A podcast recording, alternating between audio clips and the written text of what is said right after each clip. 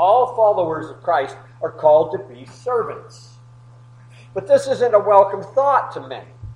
Because the idea of being a servant uh, causes a little bit of discomfort. Now, those of us who name the name of Christ uh, hear the world's idea of what a servant is, and uh, servanthood is too close to slavery for our comfort. We don't like that idea. But Christ himself was the original servant in our faith. The scriptures are full of examples and illustrations about serving. And serving Christ and others is an awesome responsibility. The English word deacon means servant. We, we name people deacons in the church, and it simply means servant. It comes from the Greek word diakonos. And Thayer's Greek dictionary tells us that that word means one who, by virtue of the office assigned to him by the church, cares for the poor and has charge of and distributes the money collected for their use. You see, there's a, a, mission to the body of Christ. It's not just to come in here and, and sit in seats and listen to yours truly speak. It is to do work, and so we do.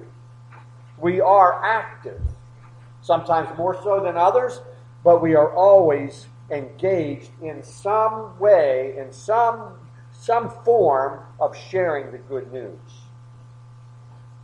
That definition is directly derived from the sixth chapter of Acts. And I want to read that today. Beginning at verse 1, we hear now in those days, when the number of the disciples was multiplying, you see, the church was growing, there arose a complaint against the Hebrews by the Hellenists. One group was upset with the other group because they weren't getting their share. That's what it came down to and because their widows were neglected in the daily distribution. There was always food. They were distributing that food. And some of the widows were neglected. And so the Greeks, the Hellenists, they were upset about that. So the twelve summoned the multitude of the disciples and said, It is not desirable that we should leave the word of God and serve tables. They were delivering the word. That was their primary role. It wasn't that they wouldn't serve another way, it was that they didn't want to stop doing what they were called to do get the word of Christ out. It's not desirable we should leave the word of God and serve tables. Therefore, brethren, seek out from among you seven men of good reputation, full of the Holy Spirit and wisdom, whom we may appoint over this business. But we will give ourselves continually to prayer and to the ministry of the word. And this pleased the multitude. They were happy about this. Okay, we're going to get some help here. We're going to get some relief. We're going to have some people that are specifically designated to do particular things. And they chose Stephen, a man who was full of faith. And by the way, the first that we know of that was martyred for his faith. He was full of faith in the Holy Spirit. Philip, Prochorus, Nicanor, Timon, Parmenius, and Nicholas, a proselyte from Antioch, whom they set before the apostles. And when they had prayed, they laid hands on him. Now, that Nicholas may be the Nicholas that uh, later defected, later the Lord said that he hates his doctrine. We don't know, but it could be. Then the word of God spread, and the number of the disciples multiplied greatly in Jerusalem, and a great many of the priests were obedient to the faith. Now, the priests were the Jewish priests. They were being converted to the teaching of Christ. See, this is how pervasive Christ's teaching became in that society. We're going to see today that the essence of that servant concept, the deacon concept, was instituted by Christ, modeled by Christ, and taught by Christ. He's the original servant in our faith. The original servant in our faith and we model our service, or at least we're called to model our service after His. We'll also see that those who serve in any capacity, whether it be on the music team, whether it be in, in receiving the offering, whether it be in handling the other affairs of the church, anyone who serves in any capacity are to do so humbly, not as one who puts theirself above others. That's what the word shows us. But the role of serving is of utmost importance and not to be taken lightly. We don't elevate ourselves over others. We don't lord it over others, as our Lord said, and we're going to read that passage of Scripture today. But we're not to take it lightly. We need to be committed. We need to be dedicated to doing the work, because after all, we're being counted on. If we're going to sing, we need to be here to sing. If we're going to play an instrument, we need to be here to play an instrument. If we're going to do anything that has to do with the body of Christ, whether it be going out into the mission field, for example, then we need to do that. We need to be dedicated to doing it. That's what the Word shows us. Christ humbled himself by coming, coming here as a vulnerable baby. He came as a vulnerable baby. He didn't have to come that way. How many of you know he could have come as the Lord of glory? My mic is on. Maybe it's not on back here, Jim. I don't know. I'll check.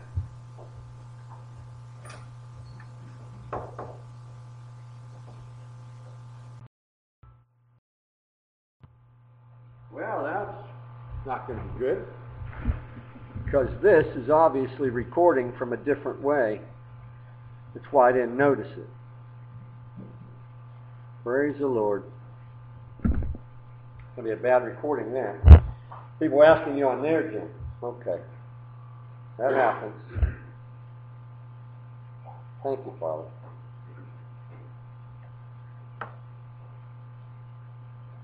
Our Lord served without reward. He served without reward. He came here to serve. And it's written that his life was in danger from the time that he arrived. In fact, we looked at that. We looked at that very fact. When he was about two years old, King Herod learned of his arrival from the wise men, those astrologers from the east. Herod sought to have him killed, but Almighty God foiled Herod's plan. But Herod had all the children two years and under killed. And this was because Christ's star had appeared approximately two years before the wise guys showed up in Bethlehem, or in the area, I should say.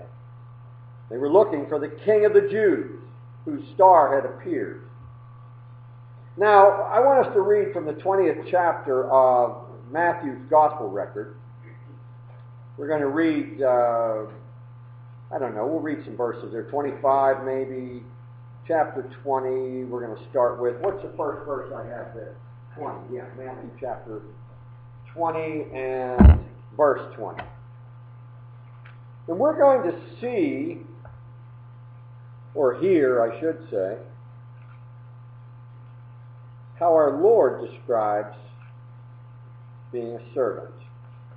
Beginning at verse 20, that's on page 1524, I believe, here. Yes, if you're interested in opening the Bible there in your seats. And I really should change that, I guess. I'll have to record it from that one. Because if I step away, it's not going to pick me up there. When the mother of Zebedee's sons came to him with her sons, kneeling down and asking something from him. And he said to her, this is Christ saying to Zebedee's sons, excuse me, Christ about Zebedee's sons, what do you wish?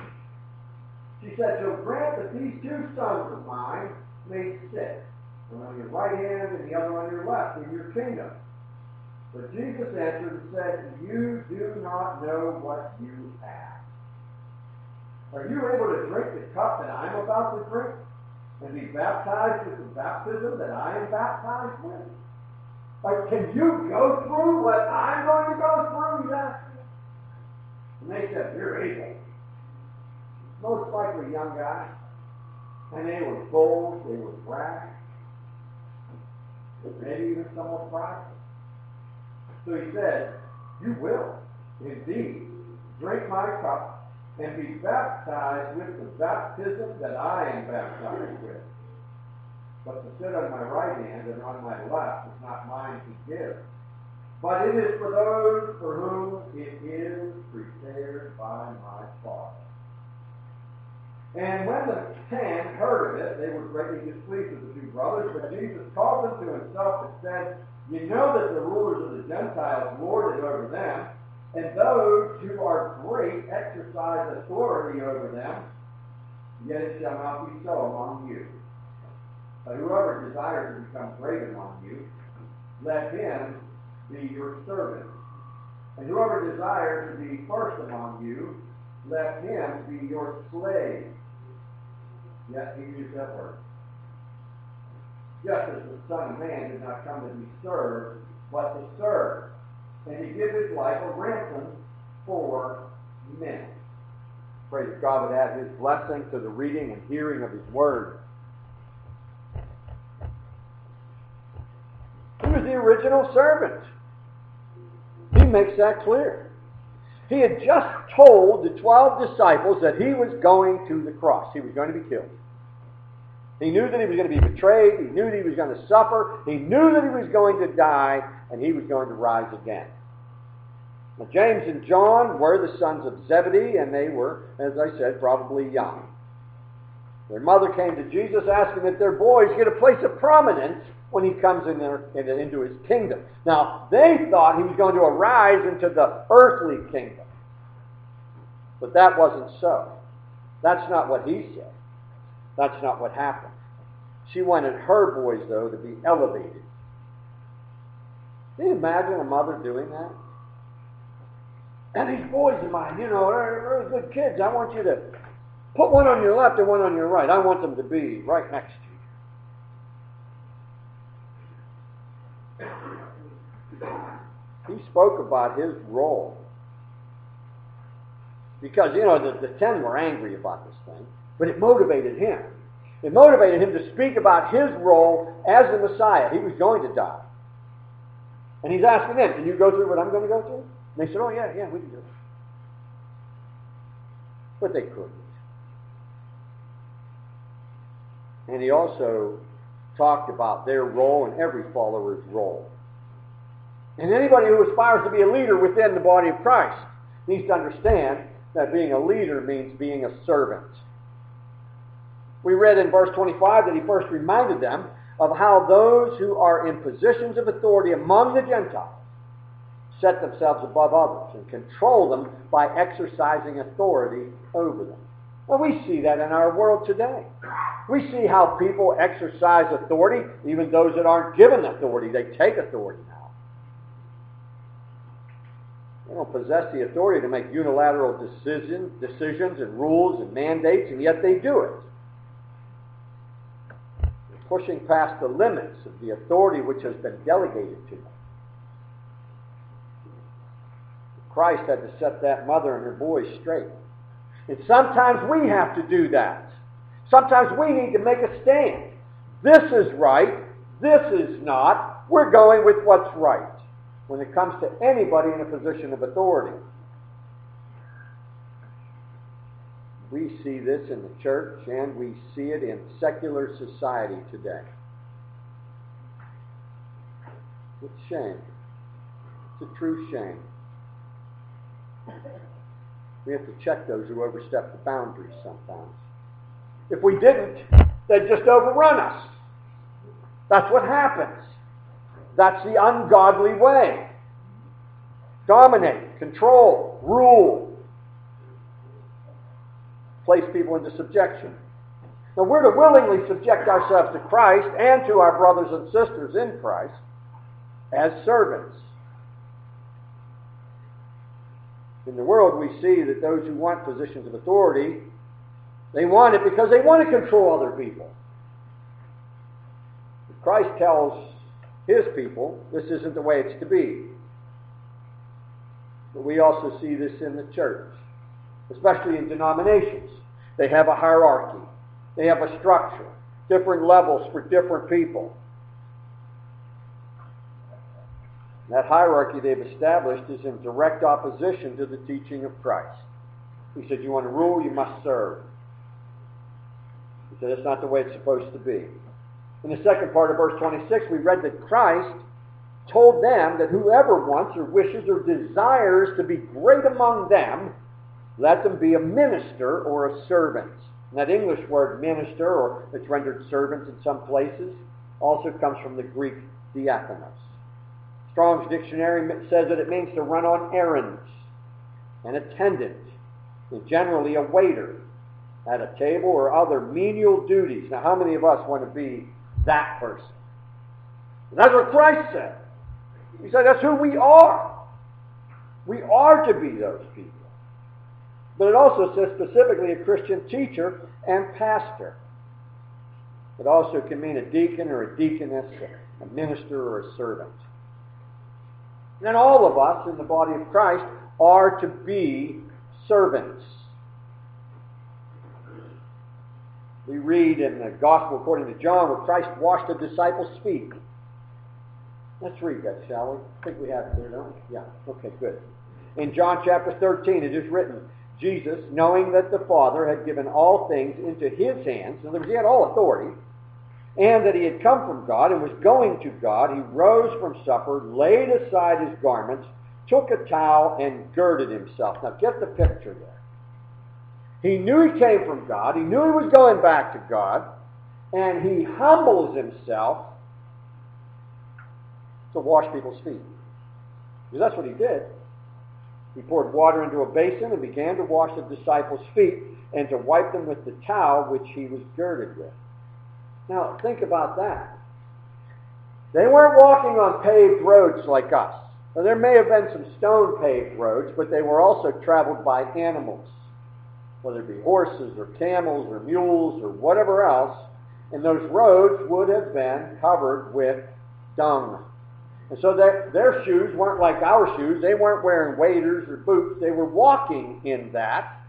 And their feet needed to be cleaned. And this is why foot washing was a popular thing at that time. It's no longer necessary.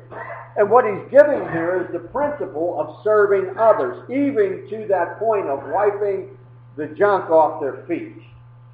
That's the message. That's what he's showing us. He came to Simon Peter, and Peter said to him, Lord, are you washing my feet? And Jesus said to him, What I am doing you do not understand now, but what you will know after this. And Peter said, You shall never wash my feet. Now remember, Peter was this big, tough fisherman. You're not washing my feet. No way. Jesus said, If I don't wash you, you have no part with me. And Peter changed his tune. All right? Lord, not my feet only, but wash my hands and my head. Clean me, wash me whiter than snow.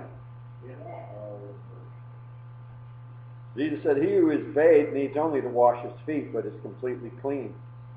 And you are clean, but not all of you, for he knew who would betray him. Therefore he said, You are not all clean. So when he had washed their feet, taken his garment, sat down again, he said to them, Do you know what I have done to you? You call me teacher and Lord, and you say, Well, for so I am. If I then, your Lord and teacher, have washed your feet, you also ought to wash one another's feet. I've served you. You need to serve others. And he's not saying that we should have foot washing parties, okay? That's not what he's saying.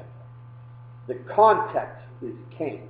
Why did he wash their feet? Because they were walking in manure and he wanted them to be clean and he wanted them to see that he was not above cleaning the manure off of their feet. And so we, as servants of Christ, will do whatever he calls us to do, whatever it is. Oh no, that's I'm above that. No, none of us are above it. Whatever it is. For I've given you an example that you should do as I have done to you. Most assuredly I say to you, a servant is not greater than his master, nor is he who is sent greater than he who sent him. Now remember, he's telling us here because he knows he came from God, God sent him, and he's returning to God. So he's saying, in essence, he's not greater than God. In fact, there's other passages of Scripture that say that. Nor is he who is sent greater than he who sent him. If you know these things, blessed are you if you do them. Now, several questions come to my mind whenever I read this account. Is he putting himself above them or humbling himself before them? The answer is obvious. He's humbling himself. He's humbling himself before those disciples who would then take over whenever he was gone. He wanted them to understand they were not these 12 uh, big chiefs. They were to be servants. Where do church leaders come off elevating themselves above others? I have to ask that question. That's the question that comes to my mind. Where do church leaders come off elevating themselves above others? It's opposite of what he taught. And so now I have to ask, do they not follow the same Christ that's written of in Scripture? That's just a plain question for me. That's what comes to mind. When I first wrote these notes, I was dealing with people who had elevated themselves in the church above others. This was probably near 15 years ago when I first wrote. Now I've revised them. This isn't the same exact message from them.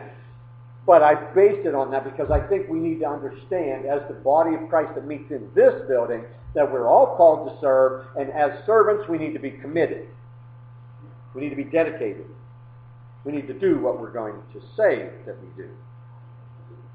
In John 13 and verse 14, we read what Christ said when he finished the feet washing. If I then, your Lord and teacher, have washed your feet, you ought to wash one another's. In other words, if I've served you, you need to serve one another. We're all called to serve each other, even those who are called servant leaders. Some churches use that phrase, servant leaders. We're all servants. None is above the other. Some of us lead, as yours truly, as God has called me to lead people into His Word. We lead people into praise. We lead people into worship. But we're called to serve. In verse 27 of our text from Matthew today, we read that Christ told them, Whoever desires to be first, let them be your slave. And that word, slave or servant, that comes from the Greek doulos, which means a slave, literally or figuratively, involuntarily or voluntarily. Now, as followers of Christ, we have volunteered to serve Him and others. That's part of what it means to be a follower of Christ. Frequently, it's in a qualified sense of subjection or subserviency.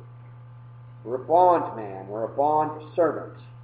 There were those at that time who would willingly put themselves into slavery as a bond servant. And that was their role.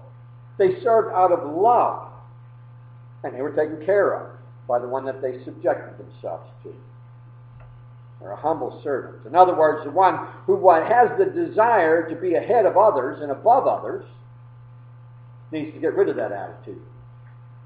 I don't think we're going to see that in the body of Christ, in, at least not in our lifetimes. I don't see that happening. I see it elevating to the point where that one that's called the Antichrist is going to desire worship from everybody. He's going to demand worship from everybody. And if you don't worship him, you're not going to be able to survive. We need to get rid of that attitude of being above others. We need to humble ourselves. We need to be willing, humble servants.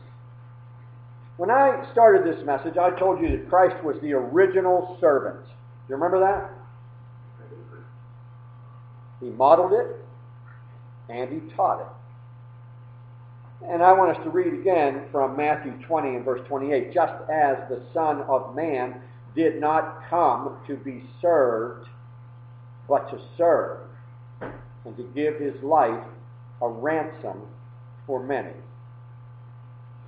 Some versions of the Bible use the word servant or serve instead of minister. And this is because the root word is diakonos. And here we read Christ calling himself a, a servant, a deacon, a minister of the people. And that's what he wants for all of us. He wants each of us to be a minister. And we minister unto each other sometimes. When someone's grieving, sometimes when I will visit people who are grieving, I will just sit in silence and not say a word. Just pray.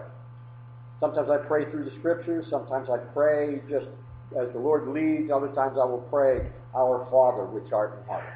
Hallowed be thy name. Thy kingdom come. Thy will be done on earth as it is in heaven. Lead us not into temptation, but deliver us from evil. For thine is the kingdom, and the power, and the glory, forever.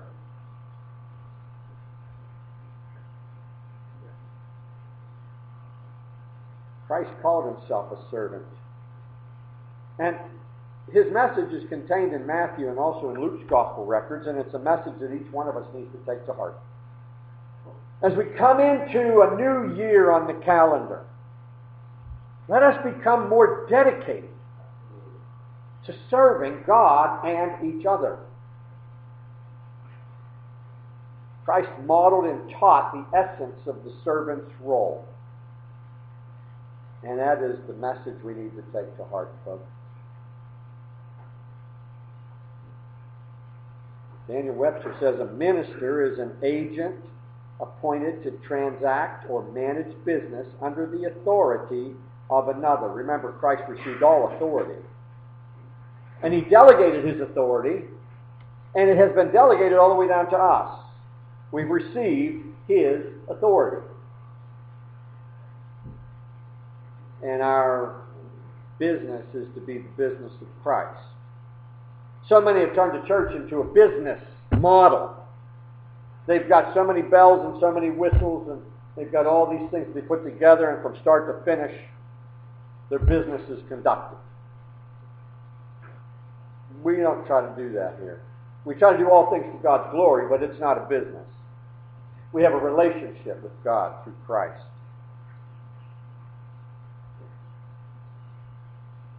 And as Christ's servants, they're like the arms, the hands, the legs, the feet of the body of Christ. What was the result of Christ's service? He ransomed whoever would confess him before men. That's what's written in, in Matthew chapter 10 and verse 32. You got that up there? Yeah. Whosoever shall therefore confess me before men, him I will confess also before my Father which is in heaven.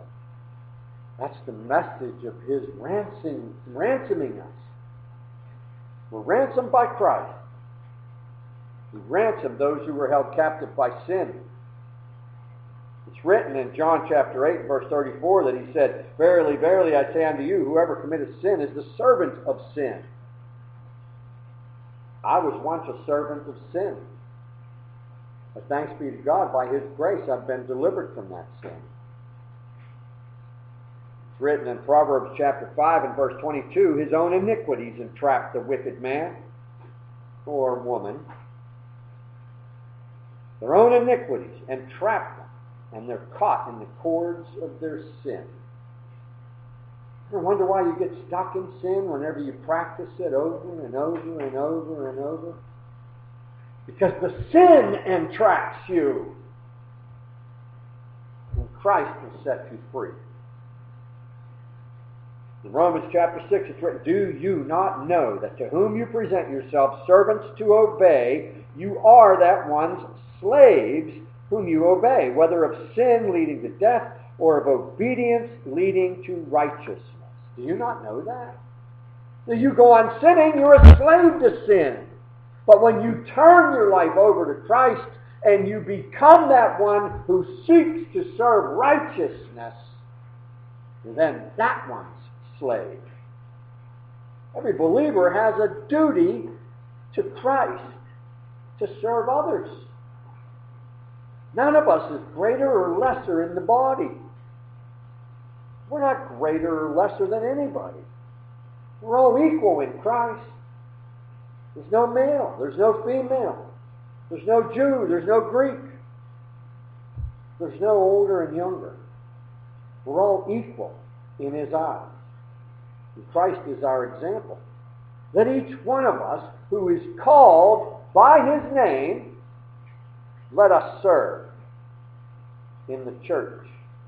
Let us serve with humility. Let us serve with dedication. Let us serve with absolute commitment to doing His will. Let us deliver the gospel to those who are held captive by sin. Let us lead them to Christ so that they too can taste of the heavenly gift and be set free so that they can be ransomed. Let us teach others by our example to be servants of Almighty God, servants of Christ, and servants of others. As I wrap this up, I want you to remember that Christ was the original servant of our faith. He was the first humble servant. Let's follow his example and let's teach others by our word and our actions to do the same. Let's follow his example and let's teach others by what we say and what we do to do the same. Amen? Amen. Amen. Let's pray. Heavenly Father, I thank you for those who have been within the sound of my voice today, and I trust, Lord God, that you will seat your word within each of our hearts. I know that this message is for me, for certain. I trust that it's for each one that you've placed in the hearing of your word today. May we be true to your word. May we seek to serve you and others. And may we do it in love. Your word tells us this is the great commandment that we love God completely and we love our neighbor as ourselves. Help us to do all these things to your glory, we pray. And all of God's people said, Amen. Amen.